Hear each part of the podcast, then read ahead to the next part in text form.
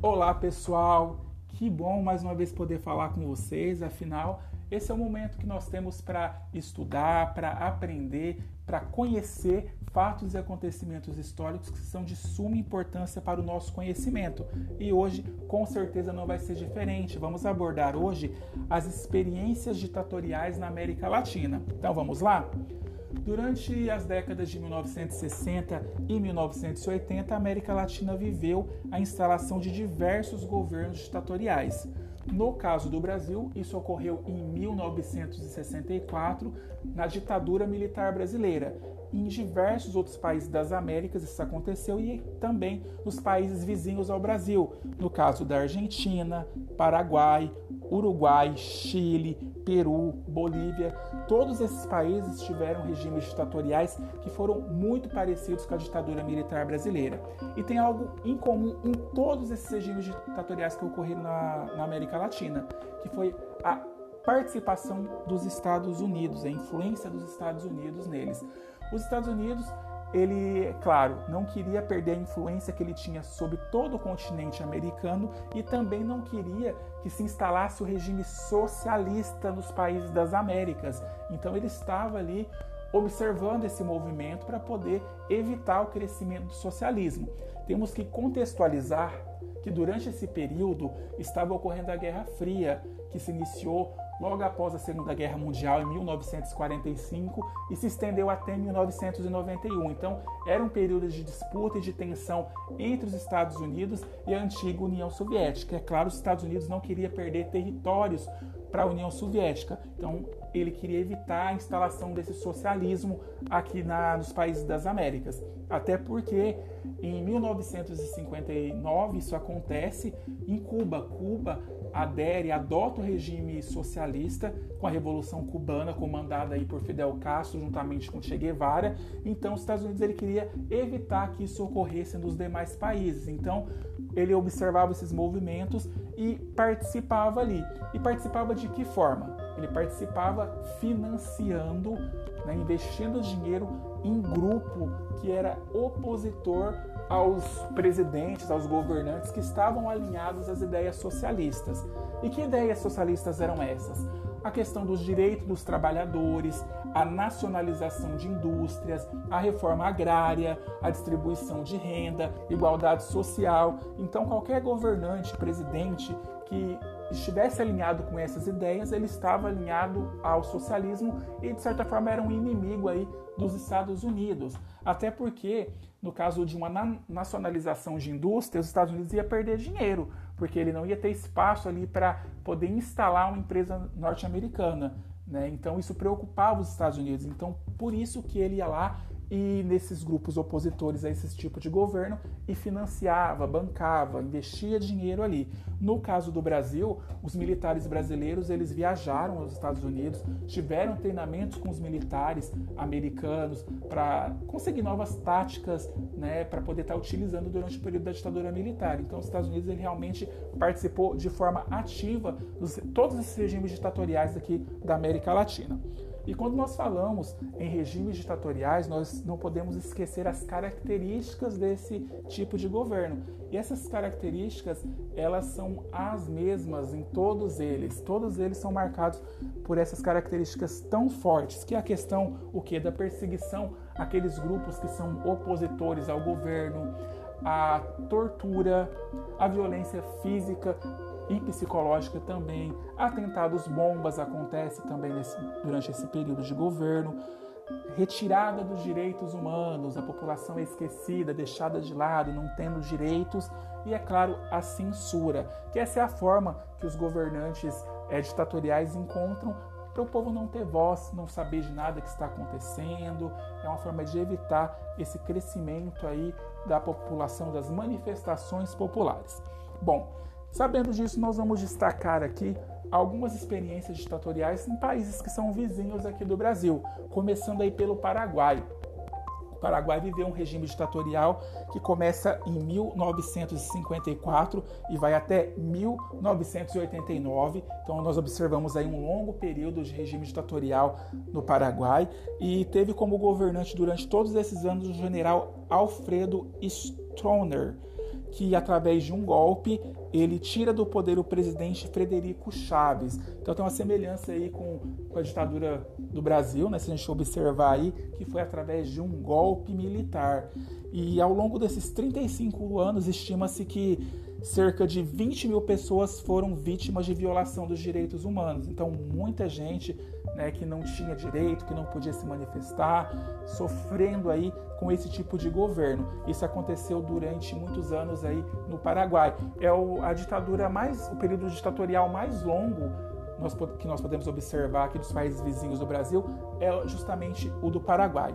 Um outro país que também viveu é, um regime ditatorial foi a Argentina caso da Argentina, de 1966 até 1973, tivemos aí um início de um regime ditatorial, algumas características, porém a população ainda conseguiu é, se manifestar e não deixar que se instalasse de uma vez esse regime ditatorial. Então tem a ascensão ali de Perón. Ele se torna o presidente dos Estados Unidos né? Ele que era bem visto ali, ele assumiu o poder, só que o governo dele dura muito pouco, né? porque um novo golpe é dado. Em março de 70, 1976, com esse novo golpe é, que ocorreu com militares também, eles vão tomar o poder. E aí assim se instala um período de ditadura na, na Argentina que né, começa em 1976 e vai até 1983 e os militares escolheram para governar durante esse período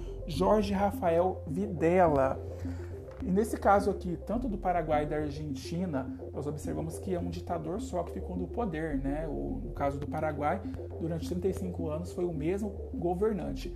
O Brasil adotou uma tática diferente, teve a troca sim de presidentes durante o período da ditadura militar brasileira, mas era só para enganar a população de certa forma passar aquele ar de naturalidade, que estava havendo uma troca de presidentes. Porém, esses presidentes eram todos eleitos e eram um, conversa que tinha entre os militares, eles já escolhiam quem que ia ser o próximo presidente. Tinha-se dois partidos políticos, porém todos estavam alinhados ali com os militares. Né? No caso aí do Paraguai, nós observamos que não, e na Argentina não. E na Argentina, o período ele foi marcado por muita perseguição política aos grupos contrários aos militares e eles também perseguiam o quê? Os sindicalistas, sacerdotes, intelectuais e os advogados, porque muitos advogados que queriam defender as pessoas sobre a questão da violação dos direitos humanos. Então eles também eram opositores ao governo e também eram perseguidos. E é claro, marcado aí por muita tortura física, tortura psicológica, sequestros de pessoas, desaparecimentos de cadáveres. E foram as formas aí que marcaram esse regime ditatorial na Argentina. Estima-se aí que cerca de 30 mil pessoas tenham sido mortos. E ocorreu, é claro que ocorre na grande maioria dos regimes ditatoriais, a população vivendo na miséria, não tendo renda, e poucas pessoas influentes, ricos, milionários. Né? E a gente observa que isso não foi bom para esses países, que até hoje esses países estão aí vivendo situação muito ruim, né? não conseguem mudar a situação econômica desses países. Uma outra experiência ditatorial que podemos destacar, merece ser destacada hoje, é a ditadura chilena. A ditadura chilena ela teve início em 1973 e foi até 1990. Então, até pouco tempo, se a gente observar aí, até 30 anos atrás, a, o Chile vivia sob um regime ditatorial. E durante todo esse tempo, quem governou foi a figura de Augusto Pinochet. É uma figura muito influente durante esse período, uma figura muito conhecida na política é, chilena. Então, para a gente entender como ele chegou ao poder, em 1970, Salvador Allende foi o primeiro socialista, né, declarado aí socialista, que foi eleito presidente do, do, do Chile. Né, e ele tinha aprovação popular, ele era uma pessoa muito bem vista. E teve a união partidária e ele se torna presidente aí do Chile. Né? E como eu disse, declaradamente ligado ao socialismo. Então ele queria fazer a mudança ali no Chile, né? Mudar a sociedade, a estrutura social, fazer a reforma agrária, a realização de indústrias, tudo isso era o que ele queria. Então, logo, isso despertou muita atenção dos Estados Unidos, que logo tratou de organizar uma forma de destabilizar o, o, a, a política e a economia do Chile e dessa forma fazer com que Allende deixasse de ser o presidente. Então os Estados Unidos já estava ali arquitetando como que ia ser isso. Então, em setembro de 1973, os militares cercaram e bombardearam o Palácio La Moneda, que é o palácio oficial né, onde estava o presidente Allende. E com, como tudo isso estava acontecendo, ele, para não ser preso, porque sabe-se lá o que ia acontecer com ele sendo preso pelos militares, ele cometeu suicídio. Então ele comete suicídio e aí temos o Pinochet assumindo essa presidência, esse governo da chileno. E aí nós temos que destacar, é claro, que a ditadura chilena, é, entre todas as ditaduras aqui da América Latina, ela foi considerada a mais agressiva. 40 mil casos de tortura em 17 anos aconteceu e é claro muita morte, muita violência. Eles usavam o maior estágio né, do, do país, que era o Estádio Nacional, para prender e torturar as pessoas que eram opositoras, eram contrárias ao governo. Então, o grupo de militares que estava fazendo a sua fiscalização, vamos dizer assim, encontrava um grupo lá de intelectuais, um grupo de sacerdotes, enfim, um grupo de pessoas que, que não concordavam com aquele tipo de, de regime que estava sendo adotado e queriam uma mudança para o país. Eles eram simplesmente pegos e levados para o Estádio Nacional e lá sofriam torturas, né, e muitos, é claro, não sobreviviam. Muita morte também aconteceu durante esse período ditatorial no Chile. E uma característica aí, o que acabou fazendo com que esse, esse governo não, não durasse por muito né, mais tempo, foi que Pinochet ele foi acusado de enriquecimento através do tráfico internacional e ele não conseguiu mais sustentar o governo, ele não conseguia mais é, ter o controle que ele tinha antes. Então, dessa forma, né, os grupos eles foram se unindo e consegue tirar o regime ditatorial e ter uma eleição e mudar aí as características do governo chileno, tá bom? Então nós observamos aí que tem muita coisa realmente em comum nesses regimes ditatoriais, características muito parecidas, é, Brasil, Paraguai, Chile e Argentina, e, o, e, observamos que hoje em dia nenhum desses países é um país desenvolvido, por exemplo, ainda estão é, pagando alto preço por, pelo que aconteceu durante o regime ditatorial, né? crises financeiras, econômicas aí, no caso da Argentina, Paraguai, Chile, que eles vivem.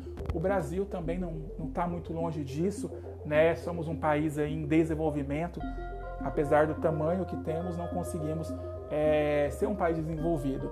Então é isso que é uma herança que nós temos aí do período ditatorial, tá bom?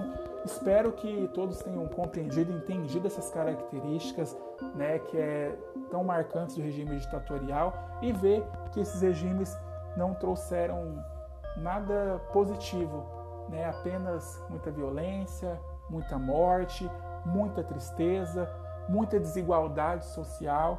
Foi somente isso que tivemos como consequência desses regimes ditatoriais, tá bom? Muito obrigado a todos, um forte abraço e até a próxima. Tchau!